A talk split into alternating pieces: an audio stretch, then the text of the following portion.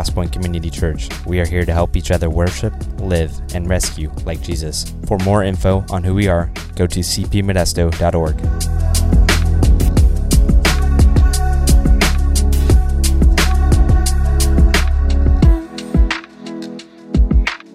So glad you're with us this morning. It's just a delight to come together and all of us be able to worship God here, everywhere, and just to, uh, to bless His name together. When I was uh, younger, uh, I was about 12 years old, 11, 12, my dad bought me a rifle. It was a 270 rifle meant for deer hunting.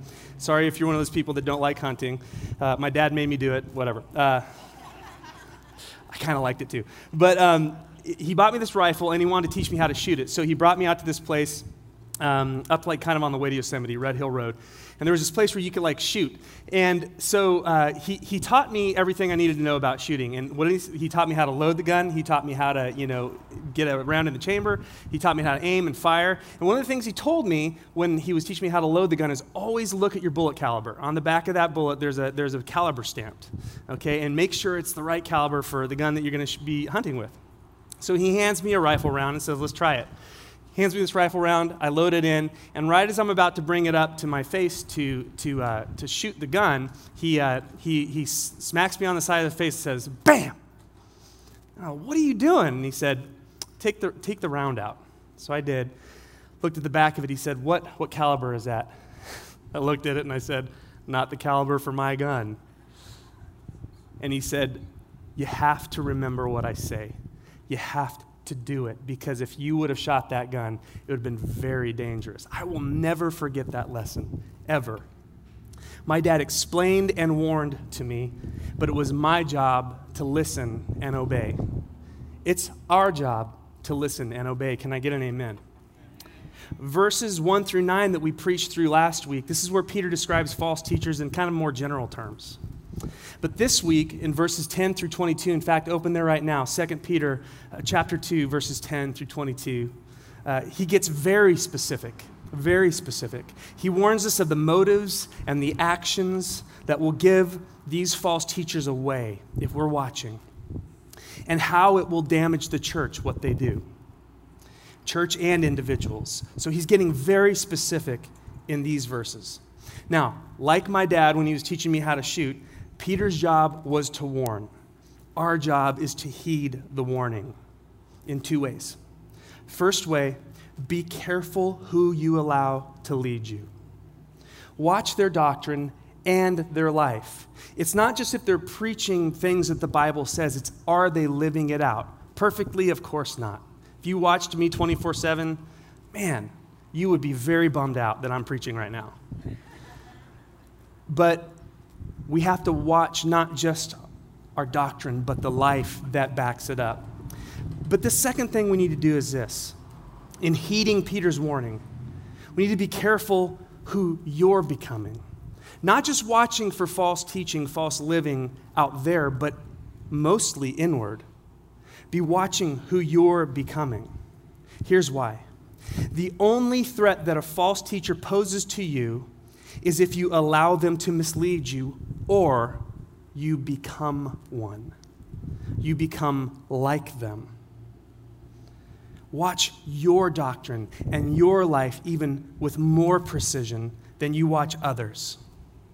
And be very aware of what you believe, asking the question is it biblical? And who you're becoming. Am I Christ like? Because we can have all the right doctrine but not reflect Christ one bit. I would invite you guys, this is kind of an application to what we're going to be talking about today, but I'd invite you guys right now that if you're not in the Word every single day, we have a reading program that we're doing. It's the M'Cheyne reading ver- uh, program. It's, it's being done on the Bible app. If you don't have that, get that app and get that, um, get that reading program. We'll post it up again on socials, a link to it uh, today. Uh, and also, because it's not just about knowing God's Word, it's about your life being in line with God's Word um, I'd encourage you to join a group. Right now, there's some online. Right now, some are going to be opening up and meeting in people's backyards. Uh, but we are the worst judges of our own character. We need community so that we have a mirror to see ourselves clearly. Amen? In the Word every day and in community, it's so important. Now, to, to equip you to do this, today we're going to work through this passage verse by verse and make a list of Peter's warnings. Um, I thought through different ways to preach this this morning, but I don't know any other way than just to go through the list of what Peter said in his way, in his day, and translate it to our day. So we're going to start at verse 10, and we're going to work our way through says this, and especially those false teachers who indulge in the lust of defiling passion and despise authority. Bold and willful, they do not tremble as they blaspheme the glorious ones. You see, the first point is this false teachers are rebellious and immoral. It's this toxic mix of rebellious and immoral. You see, their king is themselves. Self is their king, their desires, their impulses their own will in exchange for God's. Instead of God being on their throne, they themselves are on their throne. How easy it is for all of us to get into that place. They would uh, mock and be rebellious towards what Peter calls the glorious ones. These are divine beings. They would say, I am my own master here in this physical realm. I will do what I want, and I don't fear any consequences that may come from any spiritual being, like angels or demons or even God Himself. I am the master of my own destiny. So I'm not afraid. And those non material beings, they can't do a thing to me. Peter's opponents of these days most likely believed that there was no divine judgment after death. They believed no judgment from God was coming.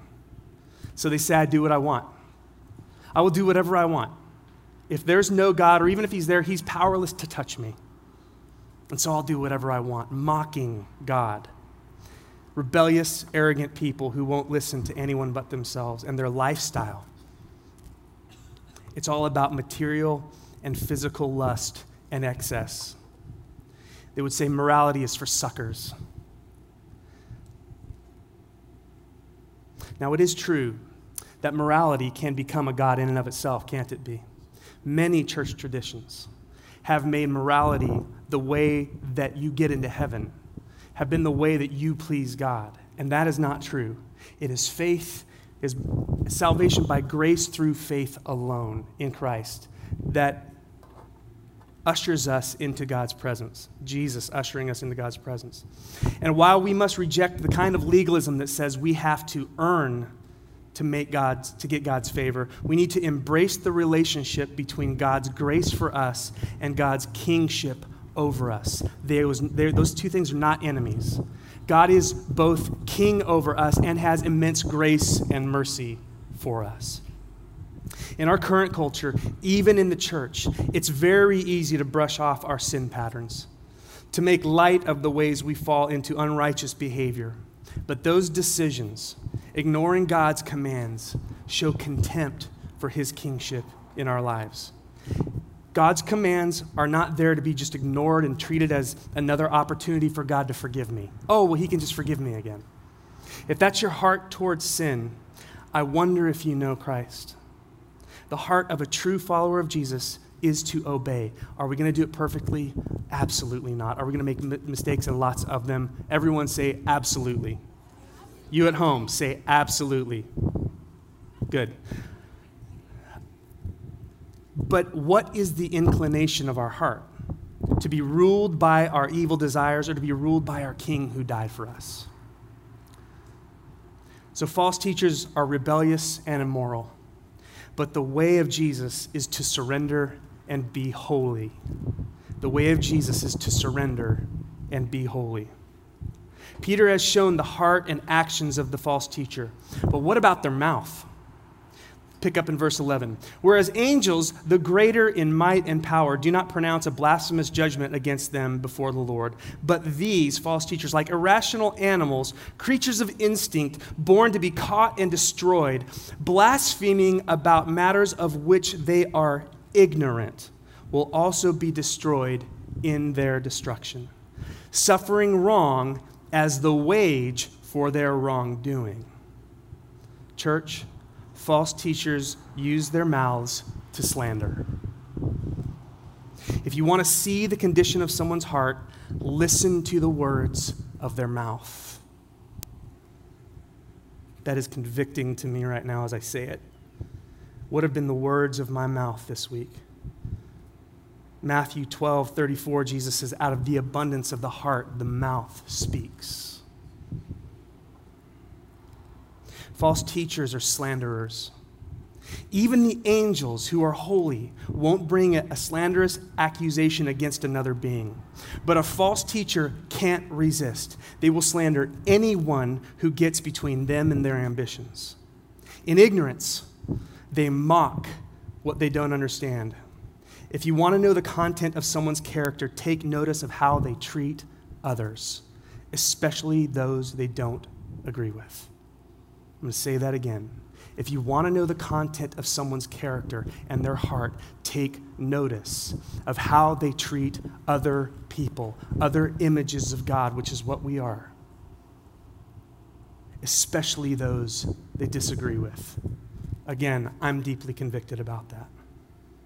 You see, the way of Jesus is to build up, not tear down, not slander, not speak ill of another person who's made in the image of God, as wrong as they can be and as horrible as they can be. These mouths were not given to us to tear down, they were given to us to build up.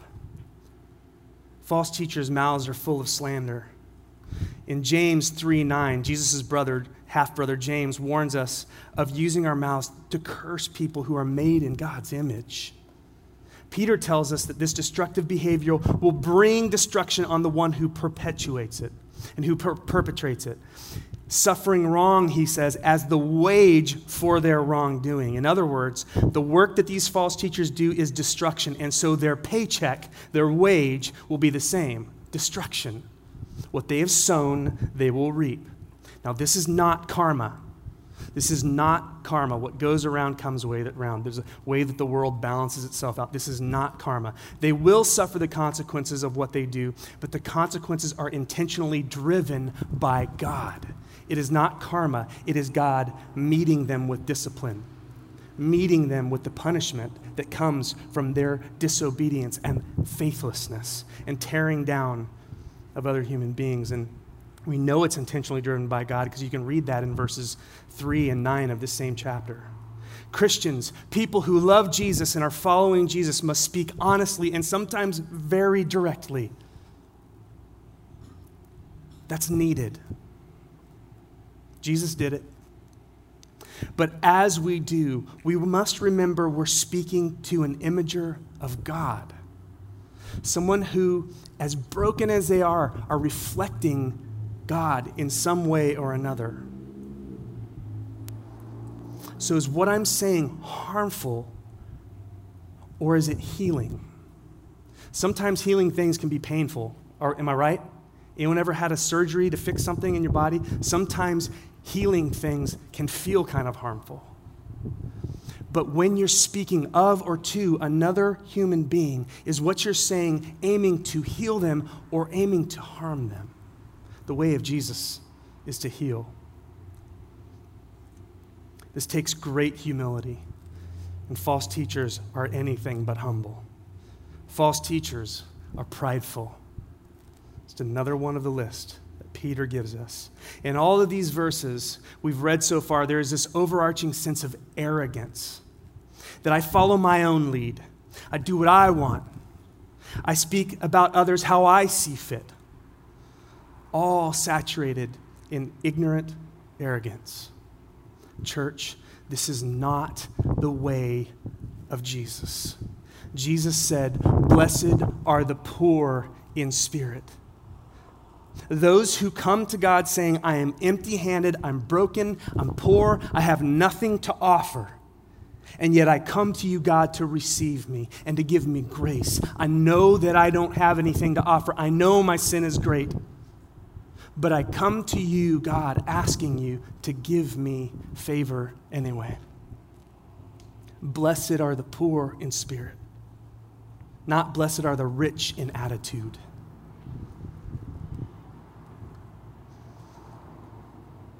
The way of Jesus is humility, deep, profound, God given, God sustained humility. I find it so incredibly compelling and moving that the God of all the universe, Jesus, stooped down and washed his disciples' feet. What a picture that is. And as John wrote that in his gospel, It's very clear he intended that to be a picture of what Jesus would do on the cross for the whole world, for those who would believe in him. You see, he washed his disciples' feet and he wiped their grime off on himself, on the towel he was wearing. And in the same way, when he went to the cross, he wiped our grime off onto himself, took it, was punished for it in our place. What a humble Savior we have. Humility is always the posture of love. You will always see love kneeling and serving. If you want to love people, you can't do it without being humble.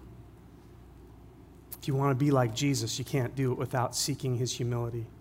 And so sadly, love is the farthest thing from the heart of a false teacher. You see, false teachers are greedy. I want to pick up part way through verse 13. False teachers are so greedy. Listen to this. They count it pleasure to revel. That's like to indulge or to party in the daytime. They are blots and blemishes, reveling in their deceptions, indulging and partying, enjoying their deceptions while they feast with you. They have eyes full of adultery, insatiable for sin. They entice unsteady souls. They have hearts trained in greed, accursed children.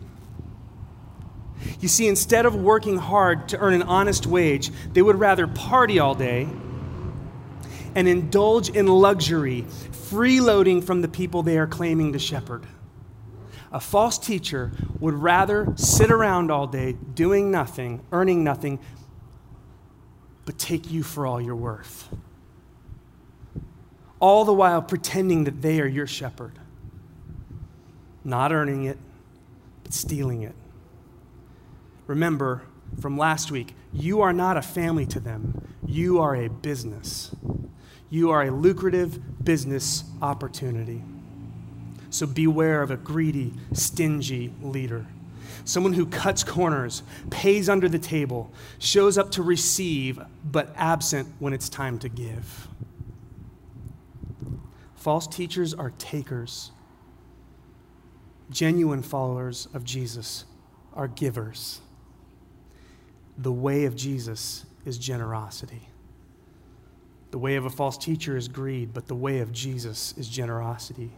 Jesus and his people seek to give even past the point of sacrifice. But a false teacher will call you to sacrifice for them, all the while lying to you to get what they want out of you. And false teachers love their lies. They love their lies. You know why? Because it's their lies that get them by. Peter talks about the false teachers feasting with you, feasting with the church. Now, in the early church, they had these feasts regularly called agapes, and that's just a word for love. Love feasts is kind of like how we talk about it today, where the church would get together, love each other by feeding everyone, from the poorest to the richest. Everyone would get fed. And then that feast would culminate with them sharing in the Lord's Supper, communion, taking bread and, and a drink, wine, and consuming that and remembering what Jesus did for them. And the way that Peter writes this sentence about false teachers, about feasting, seems to be this ironic picture and wordplay. The implication of what he writes is this You see, while the true believers celebrate the Lord Jesus and what he gave at these feasts, the false teachers celebrate their own deceitfulness, surrounded by suckers who believed them, about what they can take. The feast is all about celebrating what Jesus gave, and false teachers celebrate what they took. And they laugh at you about it, snicker under their breath, because what a bunch of suckers who trust me. False teachers love their own lying because it serves their greed. But the way of Jesus is to love the truth. To love the truth. Not only do false teachers have their eyes on your money and your stuff, they actually have eyes that are prowling for people they can use. This is serious. The verse in English says, eyes full of adultery. And literally in the Greek that this was written in, it means eyes full of an adulteress. gives a little bit different picture, doesn't it? They look at every woman, considering them as potential candidate for adultery. And if the false leader, false teacher is a woman, look at every man as an opportunity for adultery. These people look at others with an eye to abuse. People are objects to be used for their sinful desires. You see, false teachers use people. It says they entice unsteady souls and they look for those who are vulnerable or new to the faith, picking them off to serve their lust and their greed. It says they have hearts trained in greed. That word trained, it's gymnazo. It's where we get our word gymnasium. They plan, rehearse, and practice their skills of seduction and exploitation and they get better and better at it with every attempt. If this is you, if you're a person that looks at, the church as a place to prowl, to take, and to use people, I genuinely pray that God grants you repentance. There is unfathomable grace and forgiveness in Jesus, and it is free. It is a gift. And so, if this is where you're currently at, I pray that God grants you forgiveness. But if this is you and you will not repent, if this is you and you desire to continue to look at the church as a big flock, that you're a wolf to come in and use and destroy, for your own greed, gain, and lust. Cursed. You're cursed. A child of the curse is what Peter calls you. If you do not heed the call to repent and continue, and you continue in your path of disbelief, prowling and taking and using, your condemnation is not idle, and your destruction is not asleep you have been warned. The way of Jesus is not to use people, the way of Jesus is to serve people. Peter illustrates the character of these fallen teachers, these false teachers, drawing upon an Old Testament story, a prophet named Balaam from Numbers 22. Really weird, interesting story. Here's what Peter says about it in verse 15 forsaking the right way, they have gone astray. They have followed the way of Balaam, the son of Beor, who loved gain from wrongdoing, but was rebuked for his own transgression. A speechless donkey spoke with human voice and restrained the prophet's madness. Now, if you've never read that story, you may be saying, What in the world is Peter talking about? Good question. You see, Balaam was a prophet for hire. Back in the days when Israel, God was bringing Israel into the promised land and they were conquering nations and peoples who lived there so that they could take God's promise, that God could give them their promise. Balaam was a prophet that you could hire to speak good over your country or curses over another.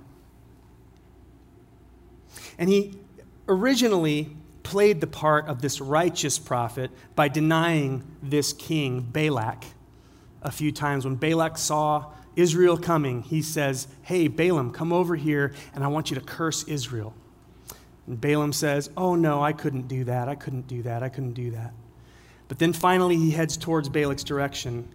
And it seems from what is said in the, in the scripture uh, that he's going with the intention of cursing Israel in return for money. And on the way there, there's this ironic turn. He's on this donkey, he's riding the donkey, and the donkey at some point in this path stops and just meanders off into this field. Balaam abuses the animal to try to get it to get back on the path, and the donkey keeps turning aside and, and, and it then lays down underneath Balaam and won't get up. He's hitting it with his rod. He's doing all kinds of things to this donkey. And then God allows the donkey to speak and say, What are you doing to me? Why are you hitting me? Because, see, what he hadn't seen, what Balaam hadn't seen, was in that pathway was the angel of the Lord, who, if Balaam was going to continue in his way, would have struck him down. And so God uses a dumb donkey to speak to Balaam and to give grace. You see, the beast, the animal, had more wisdom than Balaam. What an ironic story. And these false prophets, these false teachers, are like Balaam. They'll do or say whatever it takes to get money. Greedy.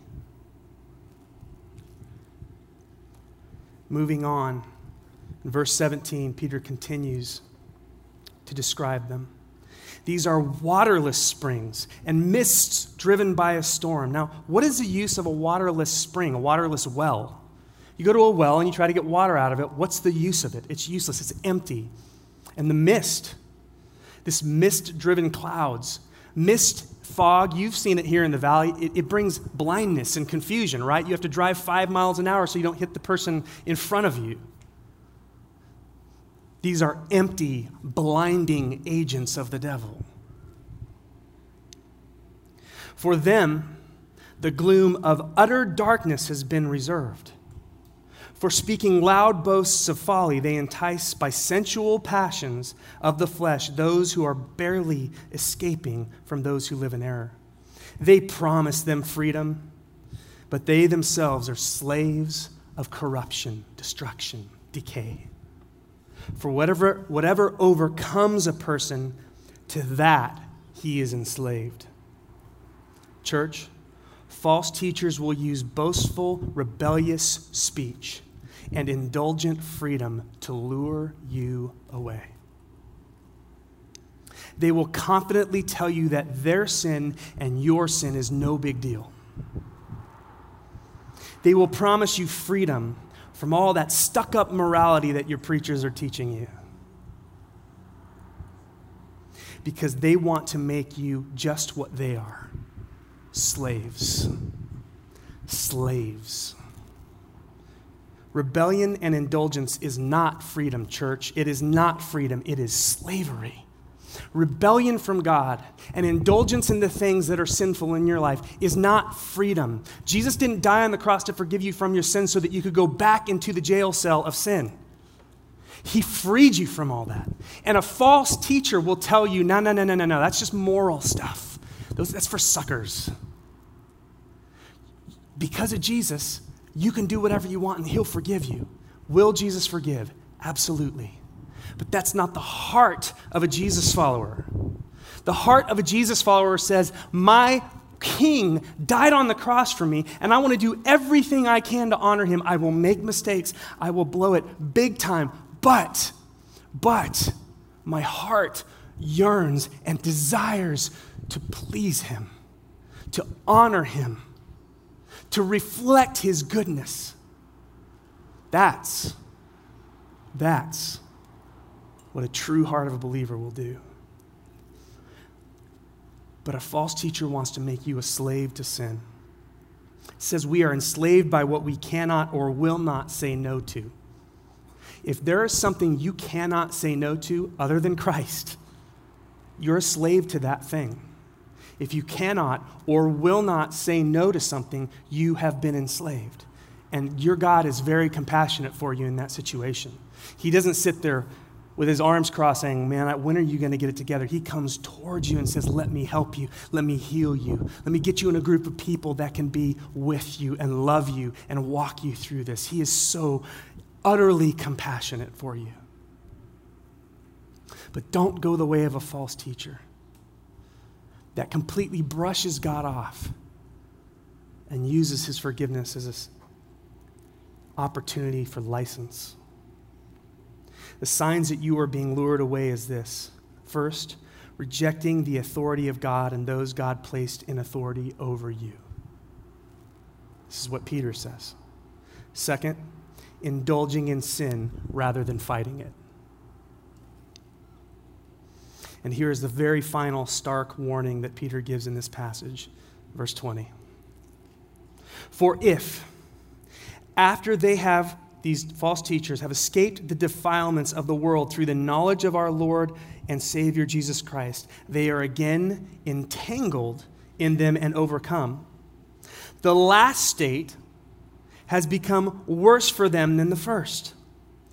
For it, this is striking. Verse 21 For it would have been better for them never to have known the way of righteousness than after knowing it to turn back from the holy commandment delivered to them. What the true proverb says has happened to them. The dog returns to its own vomit, and the sow, after washing herself, returns to wallow in the mire. Now, I don't believe that this warning about, is about someone losing salvation, though it can appear that way, and many people have read it that way. I believe this warning is to those who never had it, and yet will put themselves in a position that will be even harder to attain it. Now, let me explain. I don't mean harder to attain it by you have to earn it. It's not what I mean. You see, false teachers have been in the church. They've been exposed enough to the knowledge of Jesus to be aware that he is the true way. That's what Peter's saying. They've seen enough of Jesus through the church and the teaching of the church and being with other Christians to have confirmed Jesus is the way. But they never surrendered to him in faith. They have the knowledge, but they haven't surrendered. And instead, they had, head back to this life of rebellion.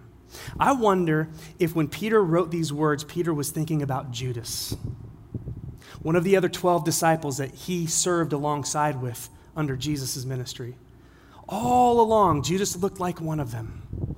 Judas looked like someone who was uh, with Jesus, believed in Jesus, following Jesus. He had all the knowledge that Jesus taught, just like Peter did. And yet, all the while, without them knowing it, he was stealing from the money bag. And at the end, his being with Jesus served him for nothing because he ended up hating Jesus enough to turn him in. He's called the son of perdition, one of Jesus' own disciples. And I wonder if when Peter's writing this passage, he's thinking of his used to be friend Judas. Peter says that rejecting the truth, Jesus himself, rejecting Jesus, after having such close proximity to him, makes these people's states worse than if they had never heard the truth or been in community with the church. Why? Why is it worse?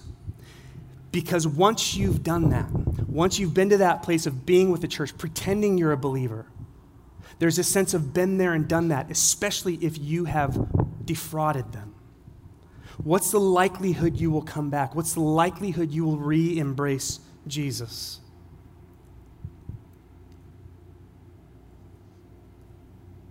It's very unlikely to ever return to it again, to truly surrender in faith for salvation because you've been there, done that, been down that road. And so, like a dog or a pig running back to the filth they left, a false teacher, having used and abused the church, runs back home to the filth and slavery of a hard heart. The path that they have chosen has done near irreparable damage to their soul. I say near because I believe God can save anyone. I believe God can restore anyone. Anyone, no matter how dark or deep the pit that you've dug for yourself is, I believe, and the Bible teaches that God can restore anyone. The question is, what damage are we doing to our soul when we rebel and we take and we prowl so that our pride would be so much that we would not turn back to Jesus when we realize we're in error? But God is gracious and He can turn anyone back. Amen? What a bleak and disturbing truth we've heard today. Is anyone super encouraged right now? Oh. But what a shame it would be for us to leave it there. God's word, no matter how grim or how bleak some of the truth in it can be, always leads back to Jesus. I'm going to say it again because I didn't hear you say anything. It always leads back to Jesus. This passage is the pitch black backdrop of night against which the brilliance of the sun, and yes, I do mean the double entendre there, the brilliance of the sun can outshine. Yes, there are evil, greedy, false shepherds in this world, but there is also the good shepherd.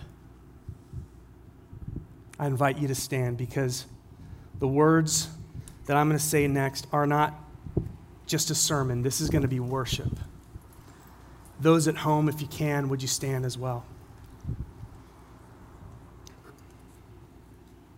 What you're about to hear is a response to the greatness of Jesus. And I would encourage you, even though you won't be saying it along or singing it along, treat this as a worship song.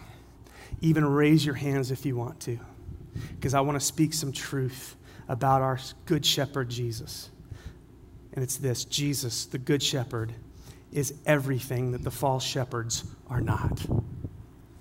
Jesus is everything that we, against what these false shepherds are. Philippians 2, what Mike read earlier, where they are rebels, he is king. Where they are immoral, Jesus is holy. Where they slander, Jesus builds up. Where they are prideful, Jesus is humble. Where they take in their greed, he gives in his sacrifice. And where they blind with lies, Jesus gives sight with truth. Where they use the broken, Jesus serves the broken, like you and me and where they boast in their slavery, he bleeds for our freedom. This is our Savior, who, though he was in the form of God, did not count equality with God a thing to be grasped, but emptied himself by taking the form of a servant, being born in the likeness of men. And being found in human form, he humbled himself by becoming obedient to the point of death, even death on a cross. Therefore, God has highly exalted him and bestowed on him the name that is above every name, so that all, at the name of Jesus, every knee should bow in heaven and on earth and under the earth, and every tongue confess that Jesus Christ is Lord to the glory of the Father.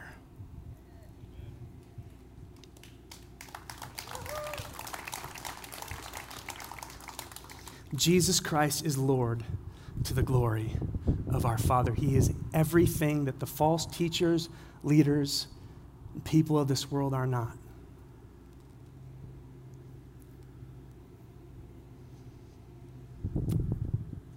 I know some here and some at home probably have never surrendered your life to Jesus by trusting Him alone to save you.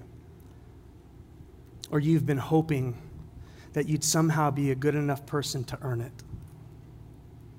That's not how this works.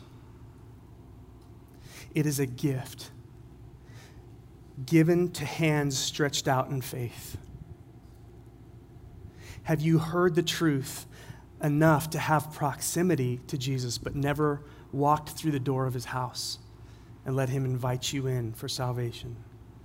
Today, his invitation stands. Come and believe. If you want to give yourself to Jesus this morning, surrender to him, either quietly or out loud. I would invite you to pray this after me. And the rest of us who have surrendered to Jesus, please be praying for those who are doing this right now. Pray after me if you want to surrender your life to Jesus. Father in heaven, I know I've sinned. I know I have rebelled against you, and my sin is serious. But I have heard the gospel that Jesus will forgive me, not based on what I have done but on what he did on the cross. Jesus, I accept your salvation. And I accept you as Lord and King and Savior of my life. Thank you for doing what I couldn't do. Thank you for your grace. Thank you for adopting me as a son. Thank you for adopting me as a daughter. I will live for you and worship you the rest of my life. In Jesus' name, amen.